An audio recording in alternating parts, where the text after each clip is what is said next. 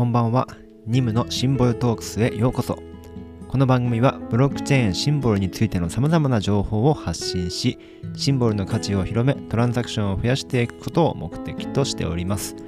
だいごかいめになります。ゴールデンウィーク、皆さんいかがお過ごしでしょうか。もうゴールデンウィーク終わりですね。今はごがつのよっかに収録しておりますけれども、僕の住んでる岩手県西和賀町、桜のピークも結構過ぎ気味でして、今は柳の新芽が綺麗な時期に入ってきました。これも一瞬だけですけどね、ごがつのまあ中旬ぐらいまででしょうかね。今日ごがつよっかが唯一ゴールデンウィークで一日中天気のいい日だったこともありまして、うちの町にも結構人出があったようです。で、まあ皆さん自家用車で移動されているようではあったんですけれども、かなりなんかまあ賑やかだなという印象がありましたね。僕自身は仕事がサービス業をやってますので、基本的にこう皆さんがお休みの時には忙しくしております。もうここじゅうねん来、ゴールデンウィークに休むという経験をしたことがないと言いますか、多分社会人になってから一度もないかもしれないですね。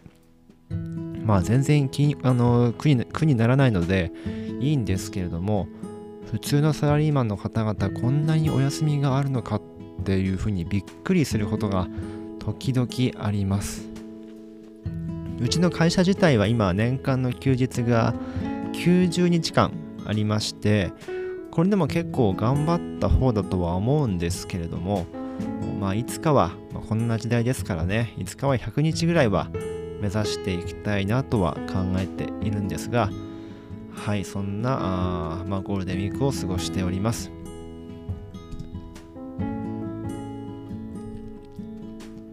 ではブロックインフォメーションのコーナーです。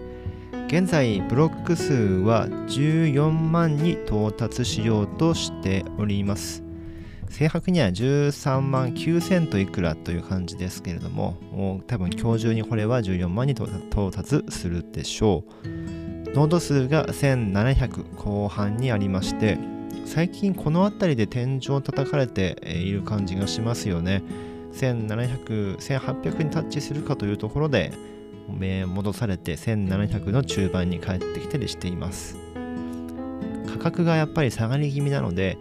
なんかこう少しずつ脱落してきてるあのいる方もいらっしゃるのかなと想像されますけれども、ただハーベスティングアカウント自体は、えー、今ちょうどきゅうせんを超えてきたところのようです。このいっしゅうかんだけでもごひゃくアカウント増えておりますので、えー、皆さんのハーベスティングの確率にも結構影響が出てきた頃ではないでしょうか。はい、価格的にも今約にじゅうななえんぜん後をこう上下してまして、数日前に財布での取り扱いの開始が予告されてから少し反発はしたんですが、再び今下落の傾向に入っています。他のチェーンの情報で言いますと、ここ数日間はイーサリエムがすごくすごくすごく伸びてます。えー、まあそこまで伸びてるかっていうとあれですが、かなり伸びてますね。あの過去最高値を更新し続けている状況です。シンボルもまあいろんな機能があると思うんですが、イーサリアムもなんだか情報量がかなり多いですよね。なんか盛りだくさんで、全然なんか用語とかも理解できてないんですけれども、あの ダップス とか イーアールシーにじゅう とかよくわからないんですが、ガス代とかね、ガス代っていうのはつまり手数料のことなんでしょうかね。まあいろんな機能がないけど、ブロックチェーンとは何ぞやということを示してくれるあのビットコインっていうのは、やはりそれに比べたらわかりやすいなという印象です。シンボルさんも頑張ってほしいですね。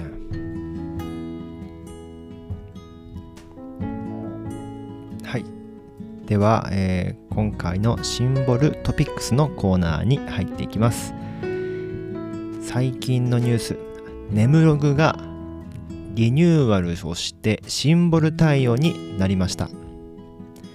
エヌイーエムログ、あの エヌイーエム 時代からのユーザーの方はあのもちろん皆さんご存知だと思います。えーまあ、ネム の、まあ、日本の中心的なオープンコミュニティですよね。ブログ記事をかブログ記事のプ ラ, プラットフォームのような感じだと思うんですが、シンボル対応になったことでブログ記事を書くと、えー、投げ銭をジムで受け取れるようになるという仕組みになっています。えー特徴的なことを言いますと、この投げジムの表示単位がマイクロジム、エム ジムという表記がされてまして、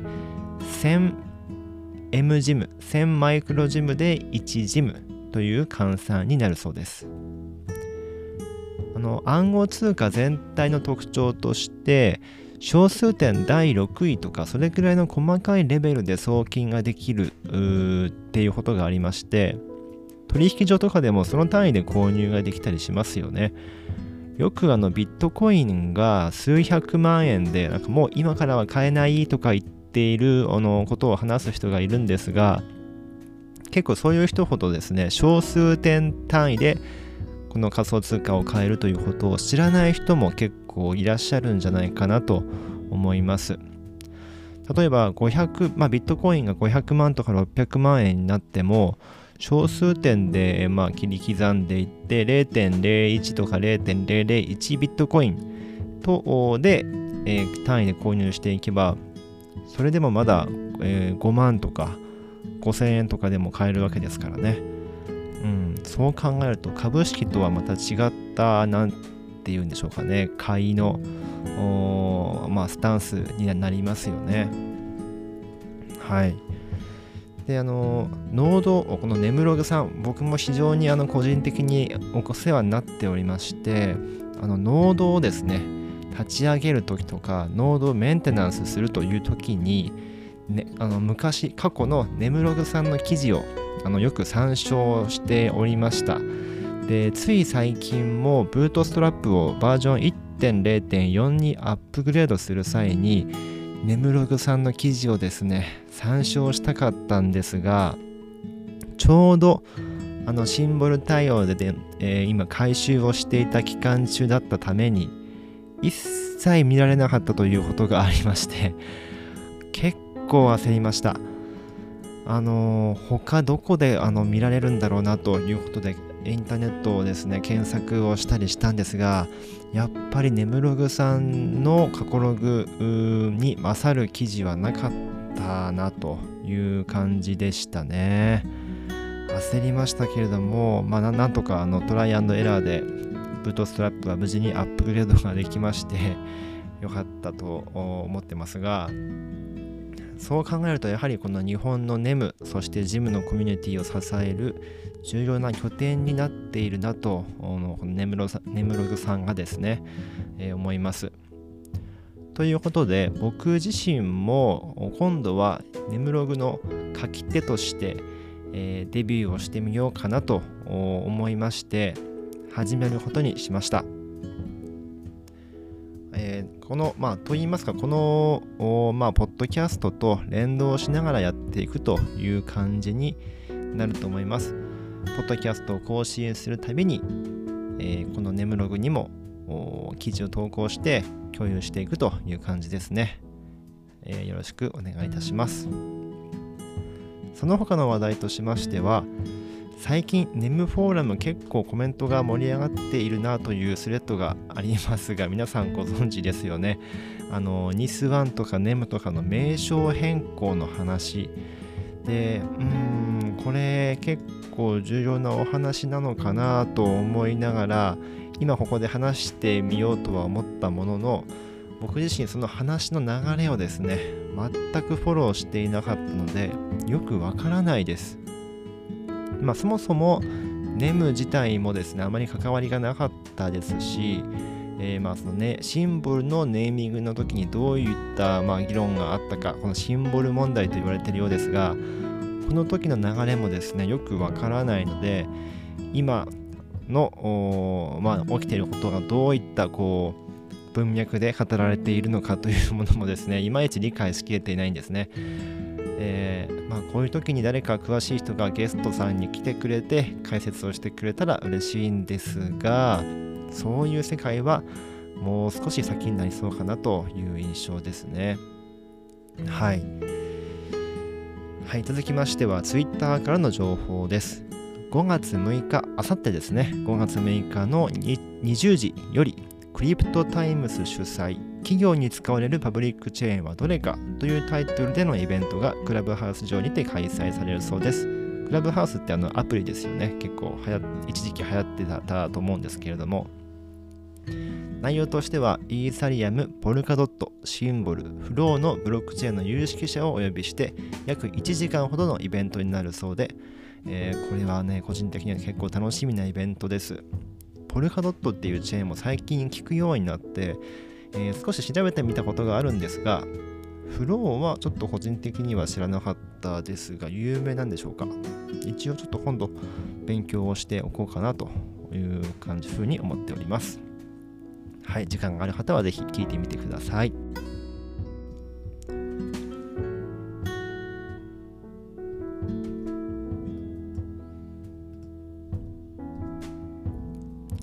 続きまして深掘りシンボルのコーナーです。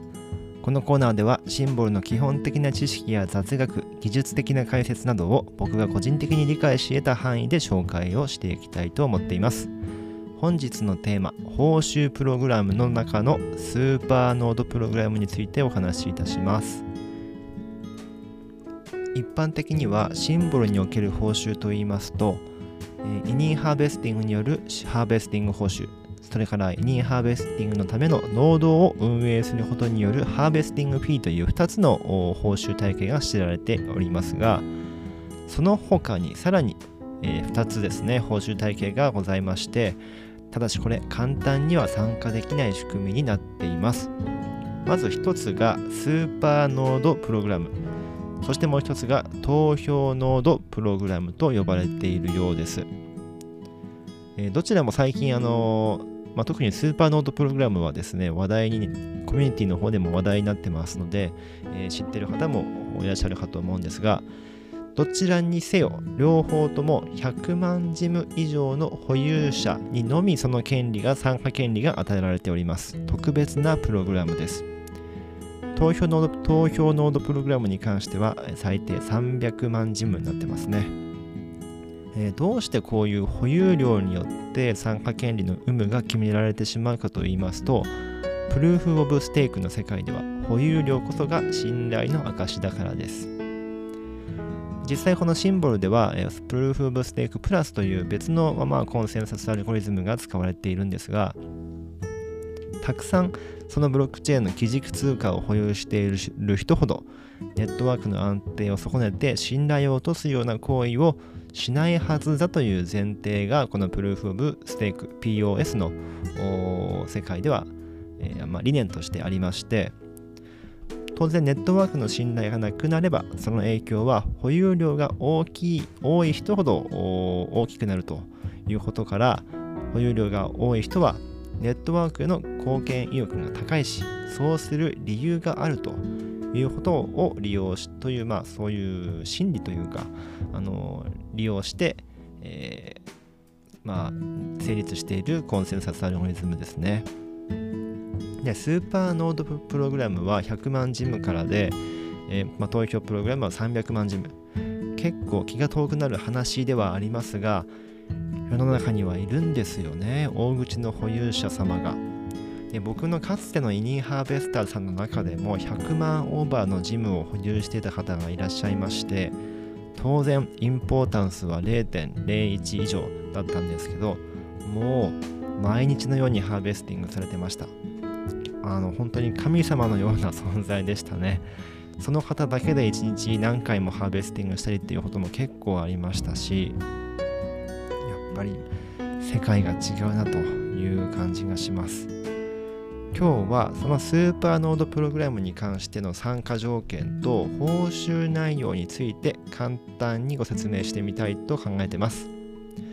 で全世界で今せんはっぴゃく近いノードが稼働してますが、その中でもネットワークの安、え、円滑な機能を保証するために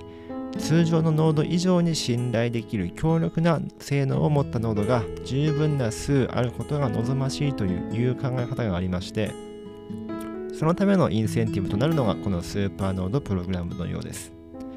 でこれとても厳しい性能要件があります。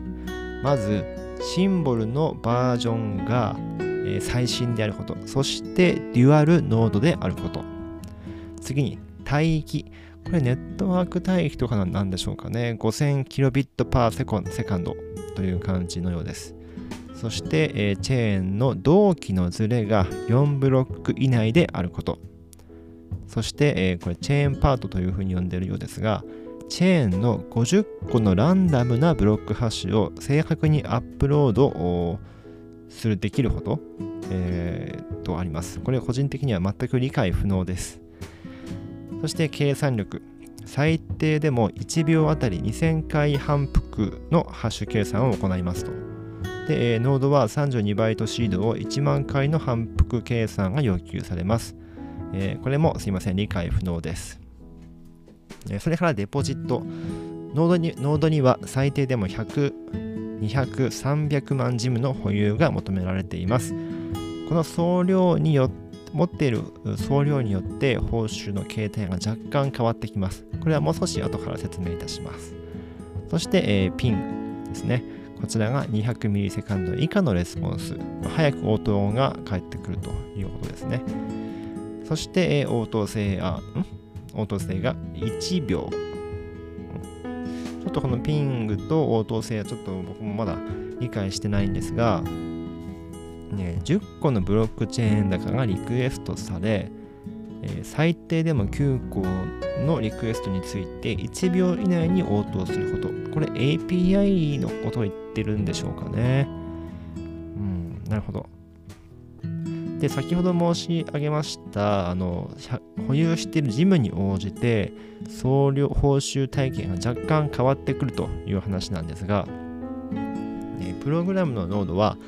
保有しているジムの量に応じてみっつの層、ティアワン、ティアツー、ティアスリーに分けられているそうです。そしてその層ごとに毎日決められた報酬を分け合っていくと。具体的にはデイリーリワードというものが決められていまして、このデイリーリワードの総額をスーパーノードプログラムに参加しているノードの総数で割り、そこからティアごとに決められた割合を各ノードが受け取っていくという仕組みのようです。この説明合ってますかねちょっと自信ないんですが、実際に計算してみますと、まずこのティアワン、ティアツー、ティアスリーはひゃくまんジム以上の保有者がティアワン、にひゃくまんジム以上の保有者がティアツーで、えー、残りさんびゃくまん以上の保有者がティアスリーとなっているようです。でえー、ティアワンの場合ですね、デイリーリワードの総額をノード数で割った数値の じゅうななてんさんさんパーセント を受け取れます。にひゃくまんジム以上ティアツーの場合は よんじゅうろくてんろくななパーセント、ティアスリーは残り全部を均等分配という感じです。で、このデイリーリワードの、まあ、総額、総額なんですが、シンボルのローンチからろくねんかんぶんしか今のところ発表されておりませんけれども、まずいちねんめからさんねんめ、毎日いちまんごせんジムです。そしてよねんめ、いちまんよんせん。ごねんめがいちまん。ろくねんめがごせんと、急にこう減りますね。そして終了という感じになるのかなというところなんですが、このいちにちあたり例えばいちまんごせんジム、えー、ティアワンのノードだった場合はこのいちまんごせん、えー、ジムで参加しているノード総数、これはティアワンからティアスリーまでの総数なんですけれども、これが仮にさんびゃくあった場合、デイリーリワードいちまんごせん割る参加ノード数の総数さんびゃくかけるティアワンのまあ割合である じゅうななてんさんさんパーセント を計算すると、いちまんごせん割る さんびゃくかけるじゅうななてんさんさんパーセント イコール約 はちてんろく ジムになります。で、これがスーパーティアワンに所属しているティアノードのいちにちの報酬ということになるようですけれども、これをさんびゃくろくじゅうごにち続けたらどうなりますかというと、 はってんろく ジム かけるさんびゃくろくじゅうご イコールさんぜんさんびゃくじゅうきゅうジムということのようですね。まあ、これは日本円換算はしないでおきましょうという感じで、まあやはりティアがですねいちからにに上がれば、まあ、その分だけ増えるでしょうし、ティアさんに上がれば、えーまあ、残り全部均等分配というのわけですから、結構これもまた多いんじゃないでしょうかね。さんびゃくまんジム以上の保有者に限定されますが、はい、いつかはスーパーノード憧れますね。えー、まだ本当にこれも当分先の話になりそうです。まあとりあえずこんなところで、えー、でいかがでしょうか。僕もあのスーパーノードプログラム、最近コミュニティでも話題になってますし、えー、つい先昨日おとといぐらいかな、えー、とリリースされましたシンボルブートストラップの いってんれいてんご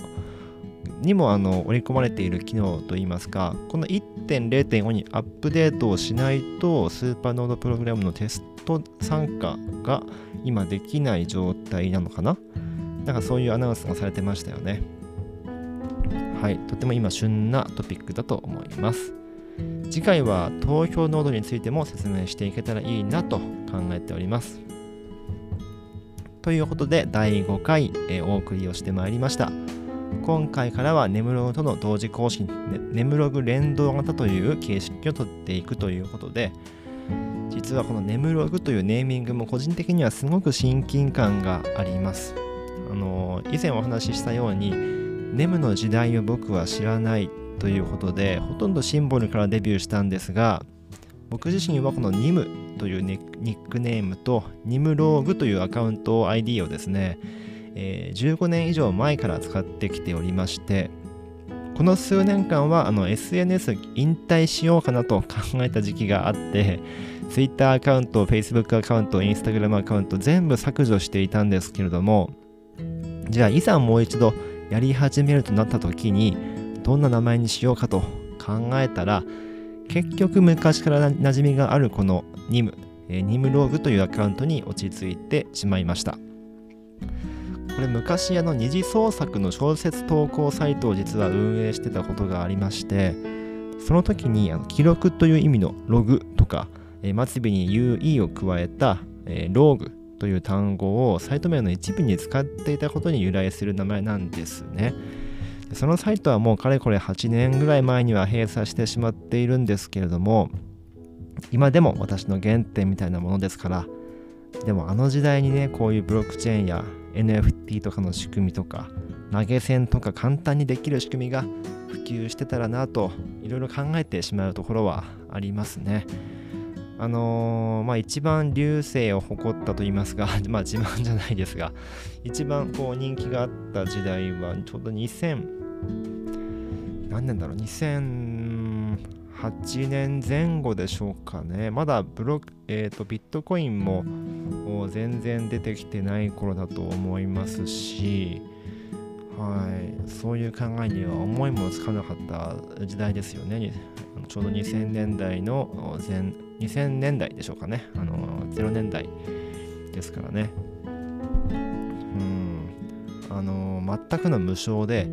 まあ、魂込めて書いた作品を公開して、えー、続きを書き、そして作品を完結させていくっていう素晴らしい作家の方々がたくさんいらっしゃいまして、まあ、二次創作ではあるんですが、この方た、この方たちは本当にプロなんじゃないかと思わず、あのー、うん、まあなんでしょうね、本当にすごい人たちがたくさんいました。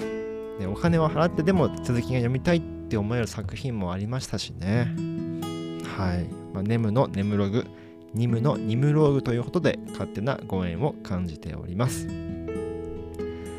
さて、番組概要欄には Twitter のアカウントとノード ユーアールエル を記載しておりますので、フォロー、そしてエリンハーベスティング、ぜひよろしくお願いします。そして、この番組へのお便りやリクエストを募集しております。Twitter へのダイレクトメール、もしくは ネムログ のコメント欄にて受付していますので、どしどしお寄せください。お待ちしております。それでは、今回もありがとうございました。またお会いしましょう。